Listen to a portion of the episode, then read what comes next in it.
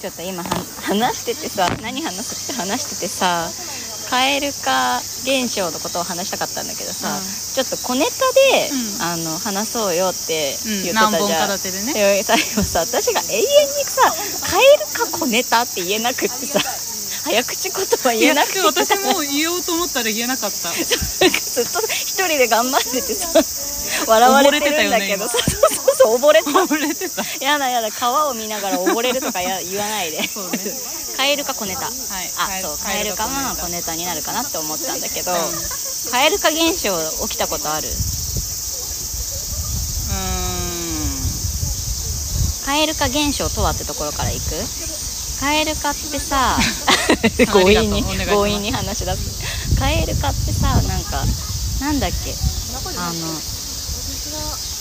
きだった人に対してのそう感情なんだよね。そう、なんかちょっとまあ好きでもさ、まあ、ちょっといいなでもいいじゃん。好き、まあなんかすごい好きだなとか、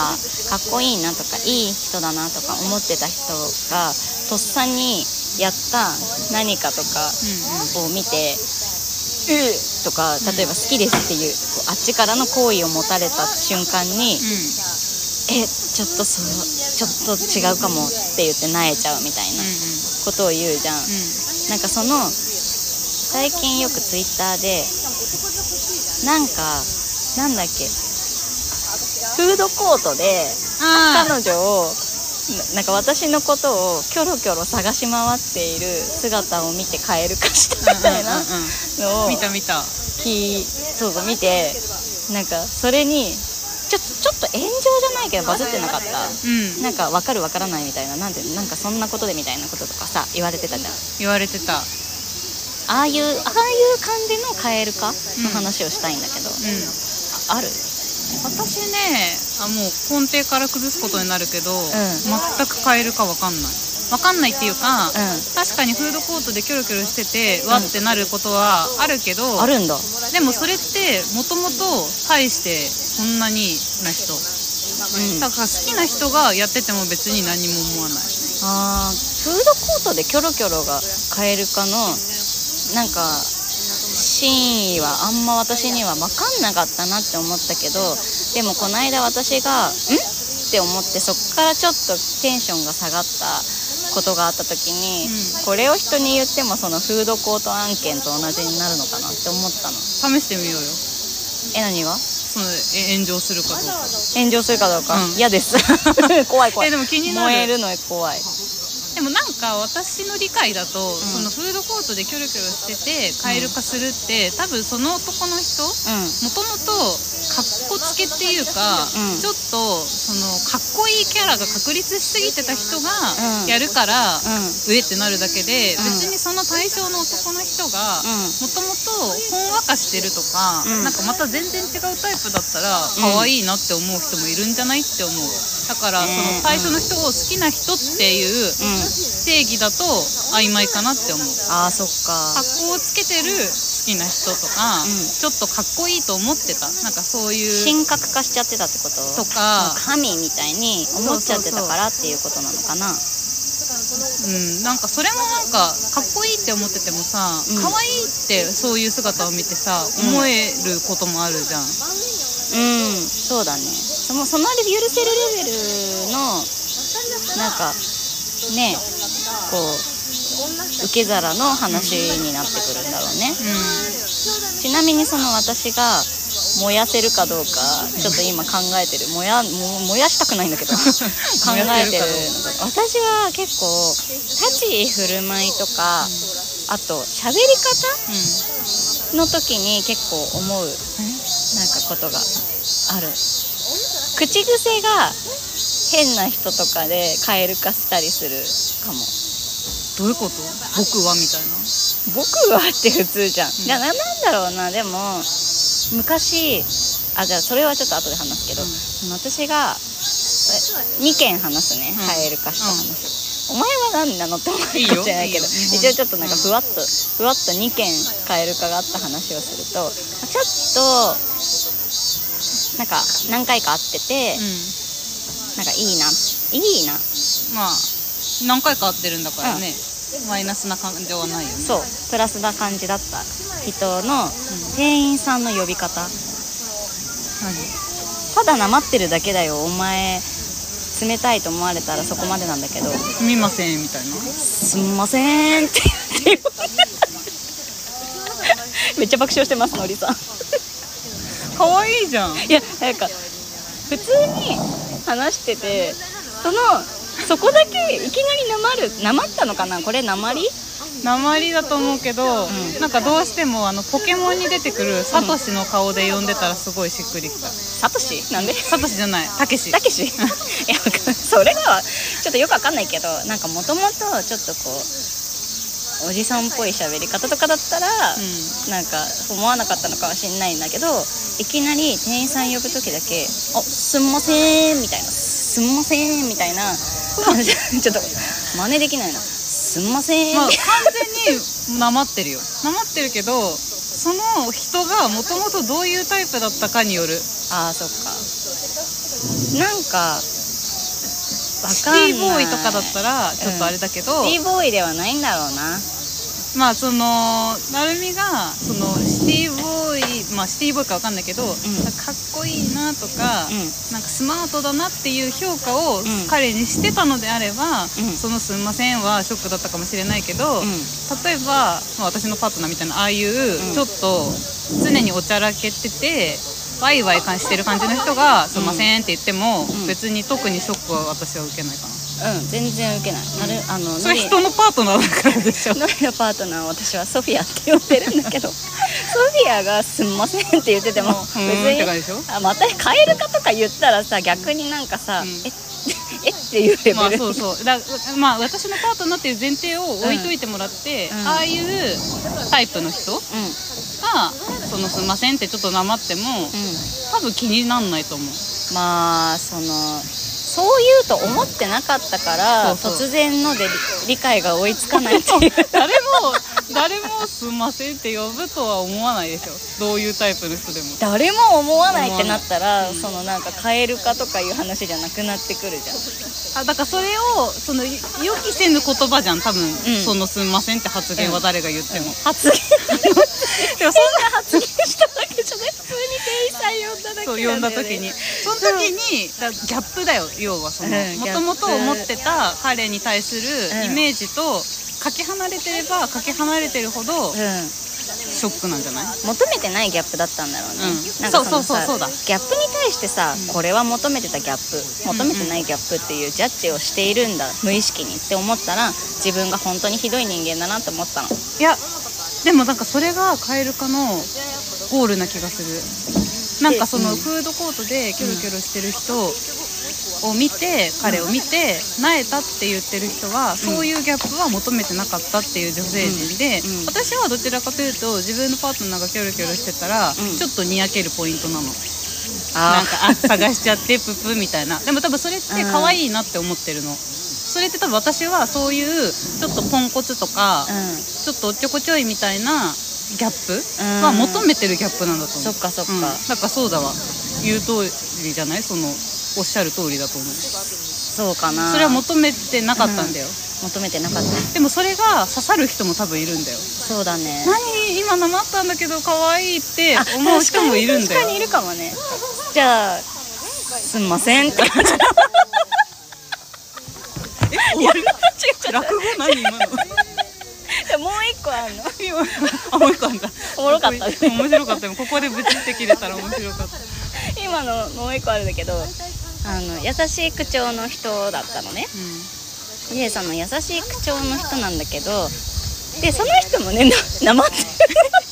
じゃあなまりがダメなんじゃん。なまり嫌だって違うの。なまりは好きなの。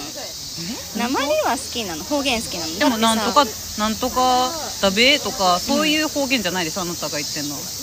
えなんとかやんとかなんかそういう関西とか、うん博多弁とか、なんか俗に言うなんか方言萌えみたいなので出てくる方言が好きなんじゃないの、うん、知らない、うん、知らないっていうのは知らない、あんまり知らない方言の種類、どこの方言が今のなまったなっていうそういう種類みたいなのはよくわかんないけど、それを出会った人から不意に出てきて、それって鉛なのっていう風になって理解していったら別になんとも思わないんだけど、不意に聞くからだと。でも今これから言うのは別に普通に関西弁っていう鉛だから、その鉛を否定とか、鉛の種類でなんか見方が変わるとかはないと思う。燃えない燃えないじゃん。燃えないでも燃えないよ。じゃあ燃やさない。けどその人はすごい優しい関西弁を喋る人だったんだけど、例えば、私がノリにこういうのってどうなのみたいな聞くときに、どうなんってめっちゃなんか語尾が上がるんだよ。それ方言とかじゃないじゃん。だから言ってるじゃん。それは関西弁に対する批判じゃなくて、例えばそれ標準語で、それってどういうことなのみたいな感じで聞かれても嫌だったことです。嫌だ嫌だ嫌だ嫌だっていうか、嫌だ嫌だっていうかって思ったの。許したれよこんぐらいって思ったの。なんかそれがさ、例えばさ、なんか他のこと言おうとしてて急遽修正したら変なイントネーションになっちゃったとか、そういう感じでもなかったの？毎回これなの。あ、毎回これなの。のりちゃんはじゃあ休日は何してるんみたいな。絶対おかしい。本当にそうなんだって。じゃあ多分早口言葉とか言えないねその人。なんで？だってそんな語尾伸ばし系だったらさ、次の言葉に入れないじゃん。ちょっとそれわけわかんない。誰も今わかんなかったと思う。生麦生米生卵。なんちゃらかんちゃらかんちゃら。意味わかんないそれは。違うの？今誰も理解できなかったと思うよ。語尾を何でも伸ばしちゃう人なんじゃないの多分。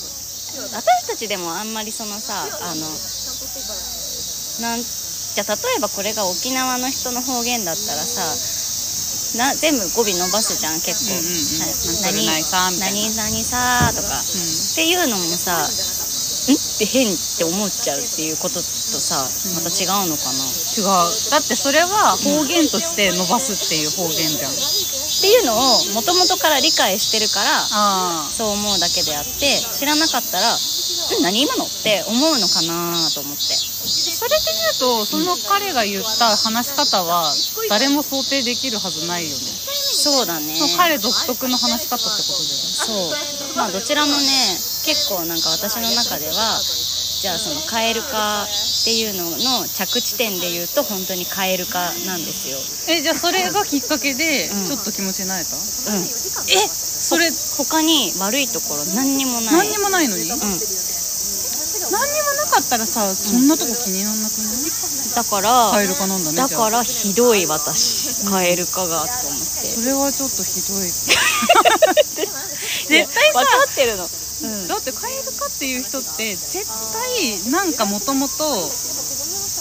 なんだろう、気に食わないところがあったり本当に好きじゃなかったら分かるんだけど、でもそれ以外はすごく何にもなかったの？悪いことが何にもなかったってこと？それとも素敵だなって思うところも全然あったの？特筆していいって思ってたところがなかったからここまで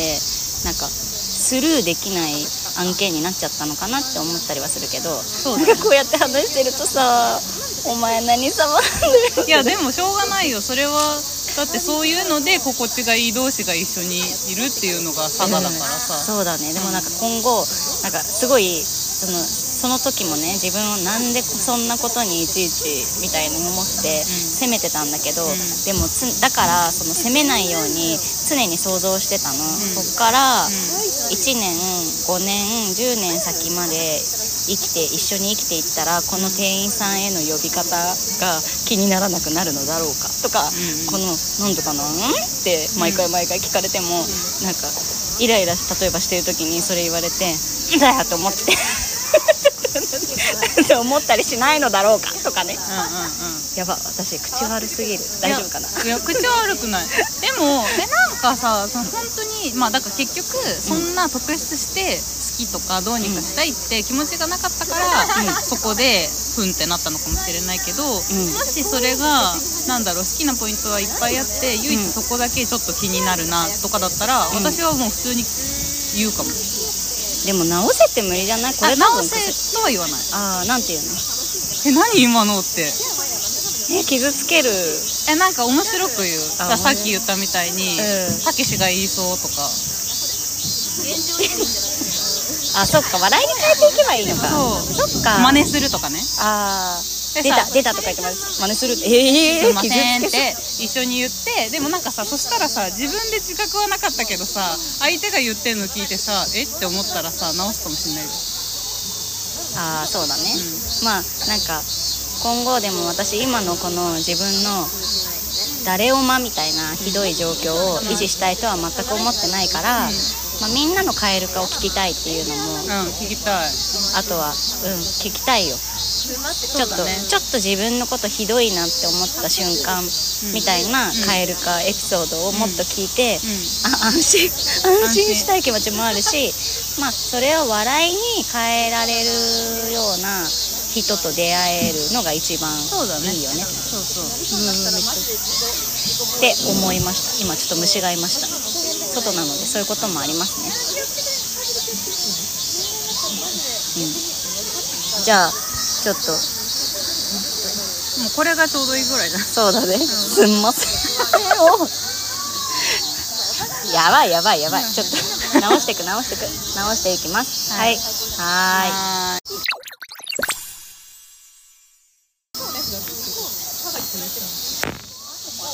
小ネタ丸2だよね。うん、なんだっけ、マルチタスクがやめられないんだよっていう話。なんか基本的にのりさんはさ、自分のこと病気じゃないかってさ、常に疑ってるよね。誰にも理解してもらえないとか、こんなのこの何億何千万人の中で私だけだみたいな、そういう思考があるよね。これもマルチタスクが好きな人っていうのはいると思うの、うん、で私は常に自分でも矛盾だなって思うような矛盾を抱えてて、うん、一つに集中したいのにマルチタスクがやめれない、集中したい思いが強い。いやでもそれが分からなくて、ちょっと話を聞いてほしいなっていう感じなんだけど、うん、風で虫を防衛してる人がいるんですけどはい、分かった。私なんかそのあんまり仕事の詳細言えないけど、例えばなんか資料を作るとかっていう時ってパワポとかさ、うんうん、なんかじっくりやりたいじゃん。その片手間でちょこっと作って、うん、他のことやってちょこっと作って、うん、他のことやってってやるよりも、うん、もうその資料を完成させるっていうのを一定の時間をとってきちんと、うん、まあ、これも人によるかもだけど取り組むのが私は好きで、うん、でその一つに集中するために、うん、なんか環境を整えるのも好きなの、うんうんうん、で例えばもう仕事は仕事だから別にどんな場所でもやるべきことがあったらやりますよっていう人もいると思うんだけど、うん、私の場合は、まあ、できればだけど、うん、好きな音楽を聴きながら、うん、カフェラテを準備してとか、うん、はい、そういうなんかこの環境が整ったらモチベーション上がって気持ちよく集中できるみたいなポイントがある、うんうん、はい、っていうこだわりがあるんだけど、うん、なのになんだろう、マルチタスクをやめれなくて、うん、どんなことしちゃうの？例えば、うん、まあ、じゃあパワポ開きました、うん、ここから2時間、うん、資料を作るために時間をブロックしてます、うんうんうん、集中できるっていう状況になってから、うん、メールなんか来てなかったっけって思って、うんうん、メールを見始めて、うん、まあ、何通か来てる、うん、でも急ぎじゃないから別に資料終わってから返せばいいんだけど、うん、貯めるのもあんまり好きじゃない、うん、さっきのストックの話みたいな感じで、うん、貯めるの好きじゃないから、うん、来たメールでサクッと返せるものは返しちゃおうみたいな、うんうんうん、で始まらないじゃない、資料作りが、うん、でやっとメールが返し終わって、じゃあ資料に戻ろうと思ったら、うん、窓が気になって、うん、窓見て、あれ、洗濯物も乾いてるかも、うん、取り込む、うん、でまた席に戻ろうとしたら、うん、途中でお皿が見えて、うん、あ、お皿今洗っちゃおうとか、うん、やってどんどん、うん、その資料作りにたどり着けないの。あー、最初からたどり着けないの？やり始めたら、うん、大丈夫。最初が着手できないの。着手が難しい、うん、あー、その着手してすごいカウンセリング着手してさ、どのぐらいの間にそういう他のことが気になり始めちゃうの？着手する前に気になっちゃうの。環境をまず整えられないってこと？あ、環境は整える、うん、整えてパワポも開く、うん、でも打ち出す前に、文字を打ち出す前に気になっちゃうのだから、なんか一回こう作り始めたら、うん、そこに集中できるんだけど、うん、その集中のスタートを切るのに時間がかかるのね。あで結構さ、やりたくない仕事で重めの集中しなきゃいけない仕事、うん、で現実逃避で始めれない人って多いと思うの、うん、やりたくなくて、うん、それはすごいわかるんだけど、そうじゃなくて私は資料作るの好きだし、うん、それこそ好きな音楽と好きな飲み物飲みながら、うん、自分で資料を一から作るっていうのは、うん、至福の時間だから、うん、何としてでもその2時間は存分に満喫したいのに、うん、なんか他のことしちゃうの。その時間を始めて終わらせたくないんじゃない？好きな時間過ぎて。違うの？あ、そういうこと？うん、そういうことか。このあ、でもそうかも、うん、そうかも。だって始めたら他のことしないもん。そうじゃない？なんか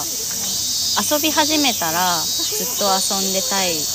みたいな、うんうん、ちょっと例えが分かんないけど、うん、そういうなんかその逆に言えばその一番楽しい時間をやるために他の雑務が残っていること自体が許せないんじゃない？うんうんうん、じゃあマルチタスクがやめられないわけではなくて、うん、その一つに集中したいっていうそのことを始めるのが惜しいってことか、うん、かも。たどり着いたね。もうこれで終わりですやだ、そんなことない。広げられないけど、でも、うん、あ、でも本当にそうなのかも。 それなんだったらその2時間を何もかも全部他の雑務が終わった後に組み込めるんだったら組み込むとか。そうだね。その資料作りの時だけ。あ、でも結構なんかね、その人とコミュニケーション取るのは全然好きだから、うん、メールのやり取りとかお客さんと電話するのも嫌じゃないんだけど、うん、でもやっぱり資料とか見積もりとか、うん、一人で完結できるものに没頭してる時間は多分仕事だから楽しいとか言っちゃいけないけど、うん、好きな時間なのか。あ、好きなものさ、食べ物で後に取っとく派、最初に食べる派。後。じゃあそういうことだよね。いっちゃん最後にしたら。そうだね。なんかもう全部終わって、うん、もうこれ終わったらもうご飯食べてお風呂入って寝るだけだわくらいまでの時間に設定するとか、うんうんうん、そうですね。まあもし可能ならね、うんうん、なんかマルチタスクが気が散ってやめられないとかじゃないのであればそうなのかなと思った。確かにそうかも、うん、なんかね、まあでもこれは一例だからさ、他にも何かいい案があったら聞きたいよね。なんですぐ人に求めるの？いや、だって、まあ、そうか、でもそうだね。だって、まあ、ここで解決したなら ね、それで全然いいんだけど。あ、でも確かになんかちょっと気持ちわかりますみたいな人いたら、うん、ちょっと私は病気じゃないってちょっと安心できるかもしれない。逆に私は集中力散漫なので集中力がなんだろう、上がる方法を教えてほしい。あ、一つのことずっとやってる1時間とかしんどい無理。勉強とかも気が散っちゃって無理。好きなことじゃない？好きって何？例えば、うん、例えばなんだろう、じゃあファッションが好きで、うん、ファッションについて勉強だから自分が、うん、結果知りたいって思ってることを勉強できる、うん、ああ、それだとしてもずっと没頭ができないかも。だからなんかね、最近お勉強するときは時間を区切ってて、うん、スマホになんかね25分間で区切って、うんうんうん、でもあるよね。そう、その間なんか触れないみたいなやつがあるんだけど、そう、それをやって一旦25分間だけガーッとやって、それがちょうどいいかもしれない。20分25分ガーッとやって、でそこからちょっと休憩して、うんうん、でまたよしやるかってなったら、うん、25分間ガーッと集中してでやる方がなんか無限になんか勉強ここからやろうみたいな感じでやってるよりも集中時間が長い気がする。あ、でもそれでいうと私ちょっとブレブレで悪いけどその節もあるのかもしれない。なんか例えば2時間取ってたけど、うん、それって十分な時間をとって2時間、うんうん、で例えばすごい集中しきったら、うん、休む間もなく取り組めるから、うん、最終的に終わってみたら1時間で終わったとかだとして、そうするとお尻にお尻に詰めて、うん、もうあと1時間以内で終わらせなきゃいけないっていう状況になってから、うん、全集中するのも好きなのかも。あー、なるほどね、うん、あでも集中力が、まあ、そうだね、ここでもまさか反対でもないけど、うん、違いが出ると思う。そうだね、短期集中型なんだね。うん、というかなんか MBTI の話をまた今度したいんだけど、うん、私のパーソナリティ的に、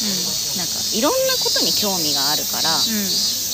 何か一つをこう体制させることが、うん、なんか難しいですよみたいに言われてるのを、うん、この間知って、うん、ああ本当にそれと思って、うん、そっか。だから開き直るってこともないんだけど、でも本当にいつもやりたいことが無限にあるなみたいな、うんうん、今もなんか 2,3 カ国語同時に勉強してたりとかするし、すごいよね。いやでもなんかもう全然なんかね、胸張って言えるレベルとかでは全くないんだけど、いやでも、うん、そう思えるのがすごい。ずっと例えば韓国好きだからさ、韓国語ずっと勉強してても多分続かないし、